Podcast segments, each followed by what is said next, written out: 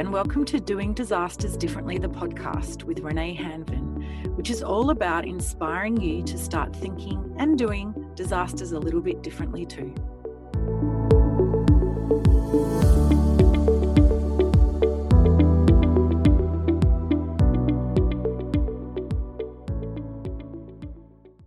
This episode, I'm talking with Kate Sutton. Kate's the director of the Humanitarian Advisory Group, also known as HAG, and we're talking about a humanitarian aid perspective on disasters. So, a little bit about Kate. Kate is a leading contributor to the humanitarian sector in Australia and the region. She spent over 20 years in operational and leadership roles in international organisations, including eight years field based in humanitarian contexts. Kate has specialist interest in humanitarian protection and displacement and technical expertise in research, evaluations, training, and facilitation. Her in country experience includes long term positions in Albania, Afghanistan, Ethiopia, and Timor Leste, and short term assignments to responses in Sri Lanka, Kenya, and Indonesia. Since 2012, Kate has been based in Melbourne as a founding director of Humanitarian Advisory Group. Kate has recently undertaken evaluations of Australia's humanitarian assistance in Syria, Vanuatu, and Myanmar. Kate was selected as one of Australia's top 100 women of influence in 2015 and has also recently published work on women in humanitarian leadership, an area of personal interest that has prompted reflection and writing on what makes great women leaders, including published writing in the Australian Financial Review. Kate has a Master of Human Rights Law and a Master of International Development. Kate, thanks so much for your time today. It's really lovely to be here. Thank you for inviting me. Now, I always like to start with where we met, and I've been a really big fan of the work HAG, and I know you're going to explain what HAG means in a little bit, does for a number of years. And I have seen you alongside your business partner, Beth, at many of the informative events that you've run. And when I was thinking of bringing, I guess, different voices and perspectives into the podcast series, I was really keen to have HAG part of the discussions because I think the humanitarian perspective is something that, you know, we don't really touch on too much in Australia. But it's really great to chat with you. Um, and yeah, thanks again for being part of this conversation series. So I'm going to start with my first question. So oh, let's just start there. We need to have a bit more explanation. I love HAG, but what does it mean? And can you please explain? Why the HAG? yeah, so um, it, it's a great question to start with, actually, because I think it, you know, for many people, they find it quite a strange name to have for um, a business or an organization. Um, but it actually, we were quite passionate about it um, in terms of what it actually means originally. So, the very original meaning of the word hag was actually a wise female orator. Um, and the other meaning was a hedge rider. So, hedge rider being um, the, the person in the village who has one foot in the village and one foot in the world beyond, and then um, riding the hedge. And so we actually felt that that was a really nice way to capture um, some of the things that we were trying to achieve with HAG in terms of connecting Australia with things that were happening in other parts of the world and particularly humanitarian things. And because obviously we are a women led business, we um, wanted to emphasize the, the strength of women in being able to bring some of these issues um, to the fore. And you know what we now have is actually a whole team of hagons in terms of all our partners, and lots of little hagettes in terms of all the little children. Um, so it's it's been really nice, and it's really interesting because actually in some ways it's become um, you know a really great. Mar- we didn't intend it as a marketing thing at all. We intended it as quite a humorous, tongue-in-cheek thing. But uh, you know, people now actually refer to the hags, and um, you know, people remember remember the word hag. Um, so it's it's really worked for us in terms of the name of the business. I think, yeah, I love it. I think it's very clever. So, did HAG come before Humanitarian Advisory Group? Did you do one of those? I'm doing grade one homeschooling with my son, and we're using those, you know, words where you write what the sentences are from each of all the words from the start of each word. So, did you you start with HAG, or did you did that? Was that just an organic kind of evolution? Um, so I think we we wanted humanitarian, so we were playing with lots of different words that included humanitarian. And when we landed on oh humanitarian advisory group, and then realised that it was HAG, we just thought that was brilliant, and um, uh, spent a lot of time laughing about it. And you know, I think it's it's probably quite important as any small business owner to you know, have a bit of a sense of humor and not take ourselves too seriously. That's probably quite central to, um, you know, how we operate as a business and how we want to be perceived. So, yeah, it, it probably came after having the humanitarian component in there. I love it. I love it. And it does, it just reflects the personality of, you know, you and Beth as leaders and also what you do in this really serious um, and very, very important space in the humanitarian world. So, the Humanitarian Advisory Group brings, you bring fresh thinking to challenge. So, very much like like me, you're about challenging the status quo in the humanitarian aid um, sector. So, why and how do you do that? In terms of the why, um, I think we felt really strongly that it's very important to ask if things can be done better or differently. Um, and it's particularly important, I think, for our sector at the moment because we really are the humanitarian sector in many ways is in is in a bit of a conundrum. You know, we have increasing humanitarian needs globally, and this, you know, particularly now with COVID, that's increased the amount of need exponentially um, around the world. And what we also have at the same time is reducing humanitarian funding. So governments are actually reducing their spending on humanitarian aid. And so, you know, you have this really tricky situation whereby you've got a humanitarian sector that's actually not able to reach all the people that it needs to be able to reach and support. Um, and so I think it's important that then there is a role for organizations to step back and ask difficult questions like, well, are we delivering the aid in the best way? And are we reaching the people who really most need it? Um, and what are some of the kind of sticky or more difficult questions that we need to ask? And because we are not operational, um, you know, we do consider ourselves in a really privileged position. There are a number of organizations out there that are doing incredible work in terms of humanitarian assistance um, in a number of countries. Um, but they they can then be compromised in terms of what they're able to say because they're not because they don't want to compromise their um, their operational arm. Um, because we don't have that operational arm, we can ask all the difficult questions. We can say things that may be considered, um, you know, not not politically um, savvy or maybe more challenging or difficult, um, but that they're not able to do. So we really want to be able to play that role. I think. And you do that so well. I mean, I've been a, a, big fan of a lot of reports, and I mentioned before the events that you host. So, what are the, some of the research findings that you've discovered recently and published in some of your reports? And can you give an overview of the humanitarian sector at a minute? I mean, you've just explained that obviously there's you know greater need and less um, funding. So, what are the key areas that you know need, I guess, the deep diving of those questions that no one's asking? So there, there are a number of sort of research areas that um, you know our team gets very passionate about, and maybe what I'll do is just touch on a couple of those as as examples. One of them that we have done a lot of work on is um, a term called localization or locally led humanitarian assistance. So um, typically, you know, uh, and, and we sort of go 10 years back, a lot of humanitarian assistance would be delivered by international actors. Um, or, or, at least that's how it was perceived or how it was portrayed. So you would have large international organizations arriving in countries and being able to, to provide assistance. And a lot of the funding and resource allocation would go through those international actors.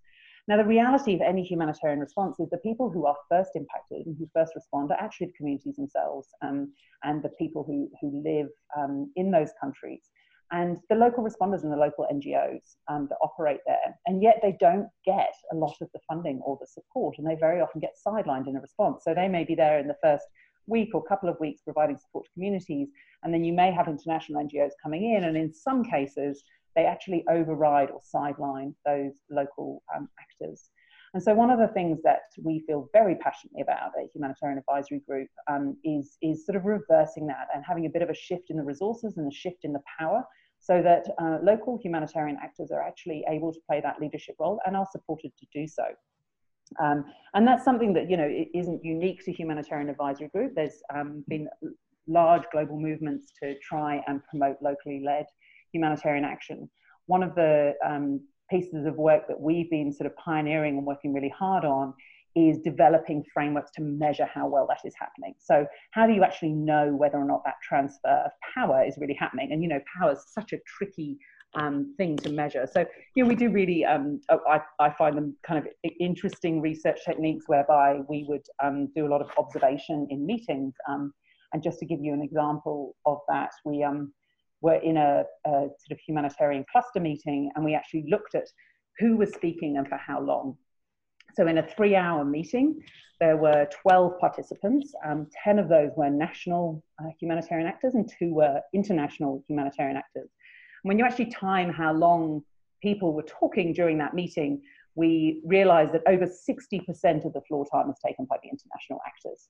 Now, these become really um, good ways to illustrate um, whose voice is being heard um, and how much power and influence different actors have in the system. And it becomes a really effective way to challenge it as well. You know, why should only two people in a meeting take over 60% of the floor time? You know, what possible justification could there be for that? Um, so it kind of creates those conversations um, around change and, and sort of helping us think about things maybe maybe a bit differently.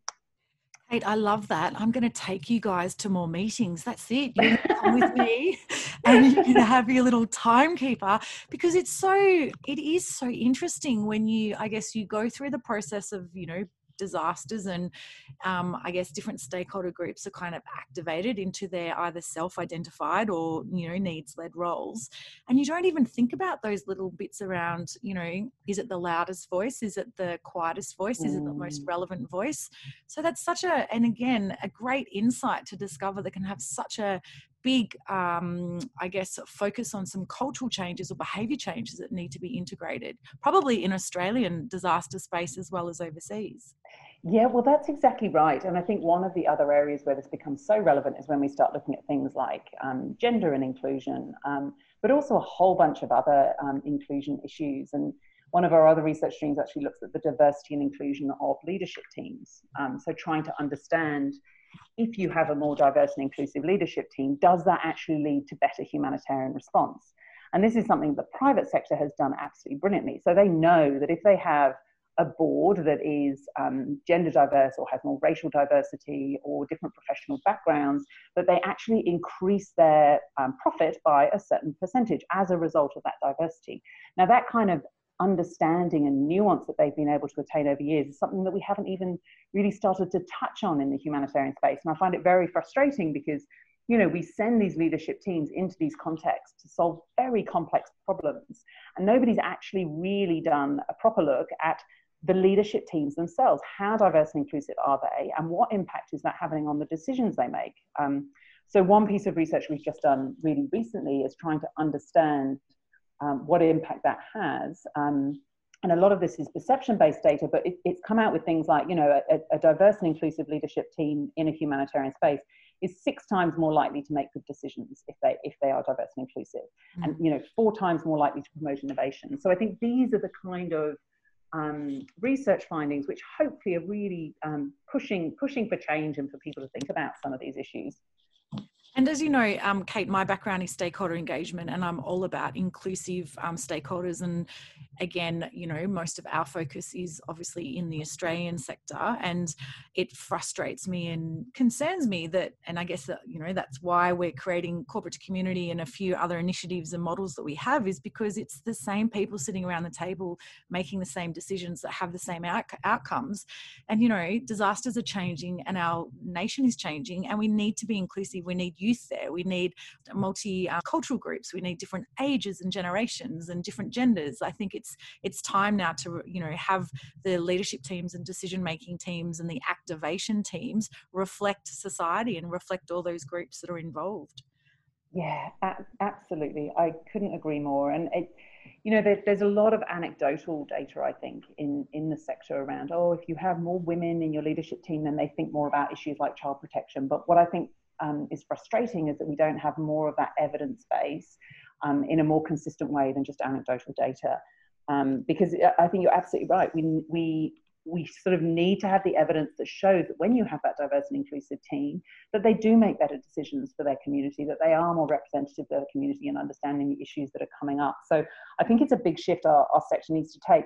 I also find it fascinating that that we've become so good, and, and this is, I think, in the domestic space as well as the international space, we've become so good at understanding what diversity and inclusion looks like in the communities we're working with. So, you know, we will have large handbooks in our sector around how to make sure you're including people with disabilities in your programming without any consideration as to whether or not you're including people with disabilities in your um, programming teams or your leadership teams. So there really needs to be a bit of a shift in, in the thinking.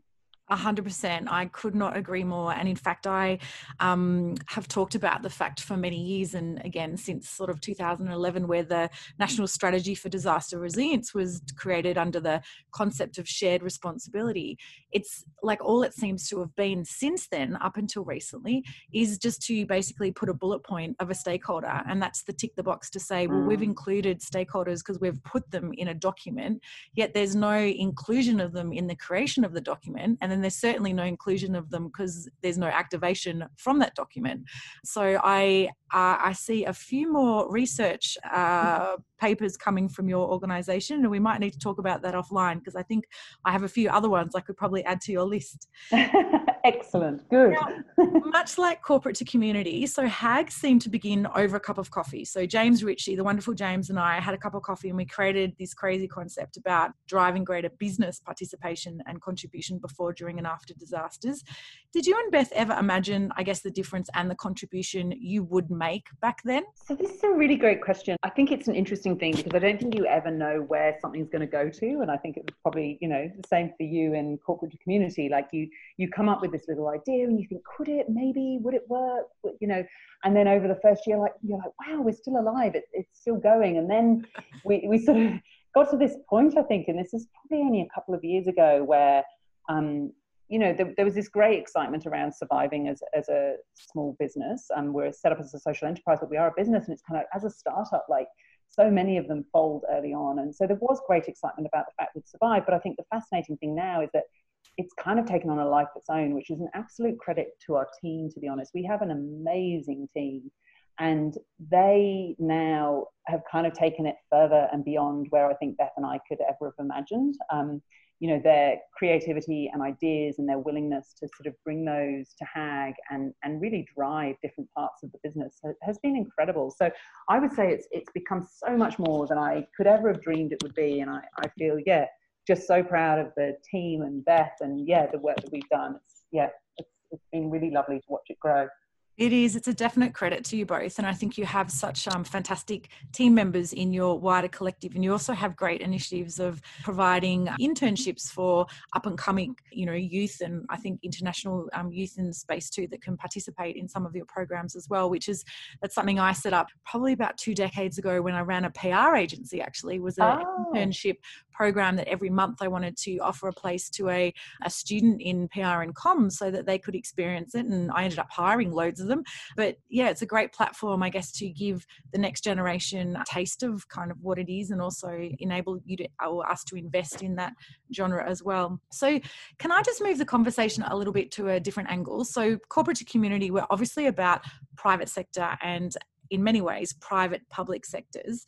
So, with the countries that you've been working with, what have you seen that's been great in the sense of a public and private partnership or collaboration? I, you know, I think it's such an interesting and growing space. I think the the the work that you're doing and the, and the way you're promoting this as an approach is, is incredibly important. Um, and where we see it working well, I think it can be really transformational in the way that we respond to humanitarian work. So, one uh, very concrete example would be um, the PNG earthquake in 2018.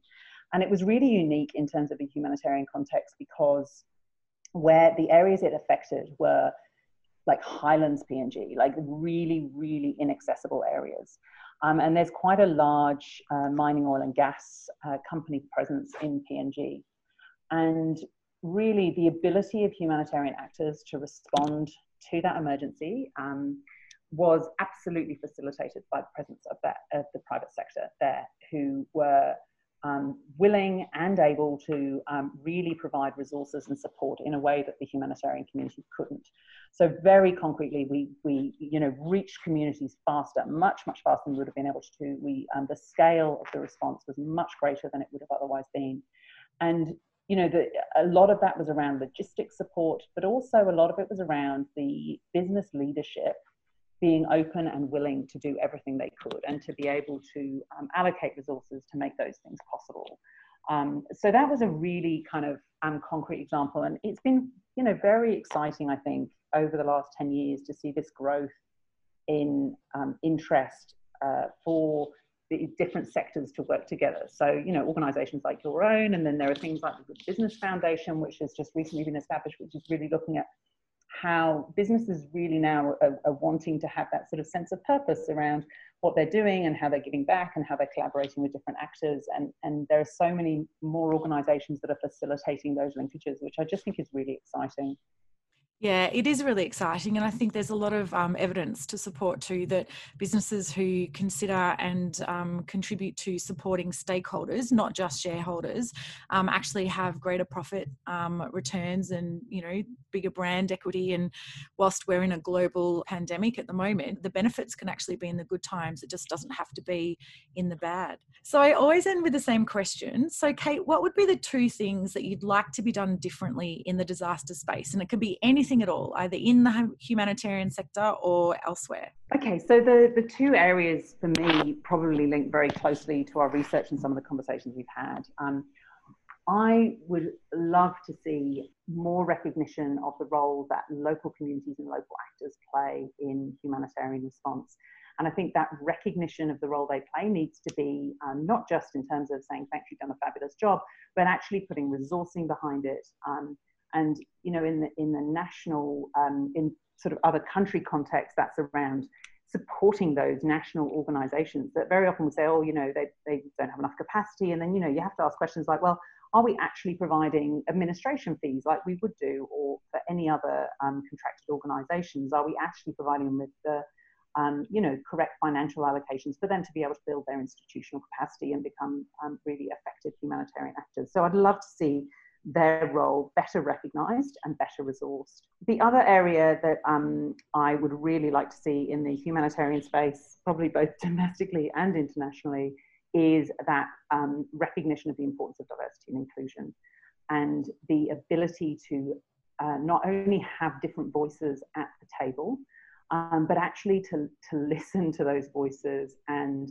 to allow them to inform more effective decision making. From my perspective, it is spot on in the sense, and funnily enough, there are some very common themes coming through from all my conversations I'm having, and inclusion and capability building at that local level are definitely strong ones coming through. Kate, thank you so much for your time. It's always wonderful to chat with the HAG team.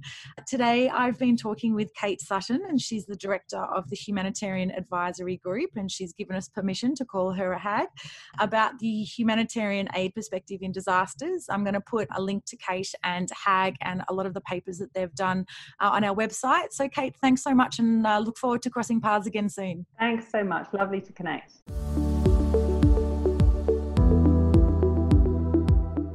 That's the end of this episode of Doing Disasters Differently, the podcast, which I hope you found to be relevant, informative, and inspiring.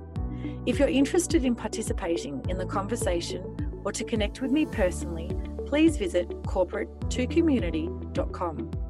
Until the next episode, stay safe and remember we all have a role to play in thinking differently and doing differently before, during, and after disasters.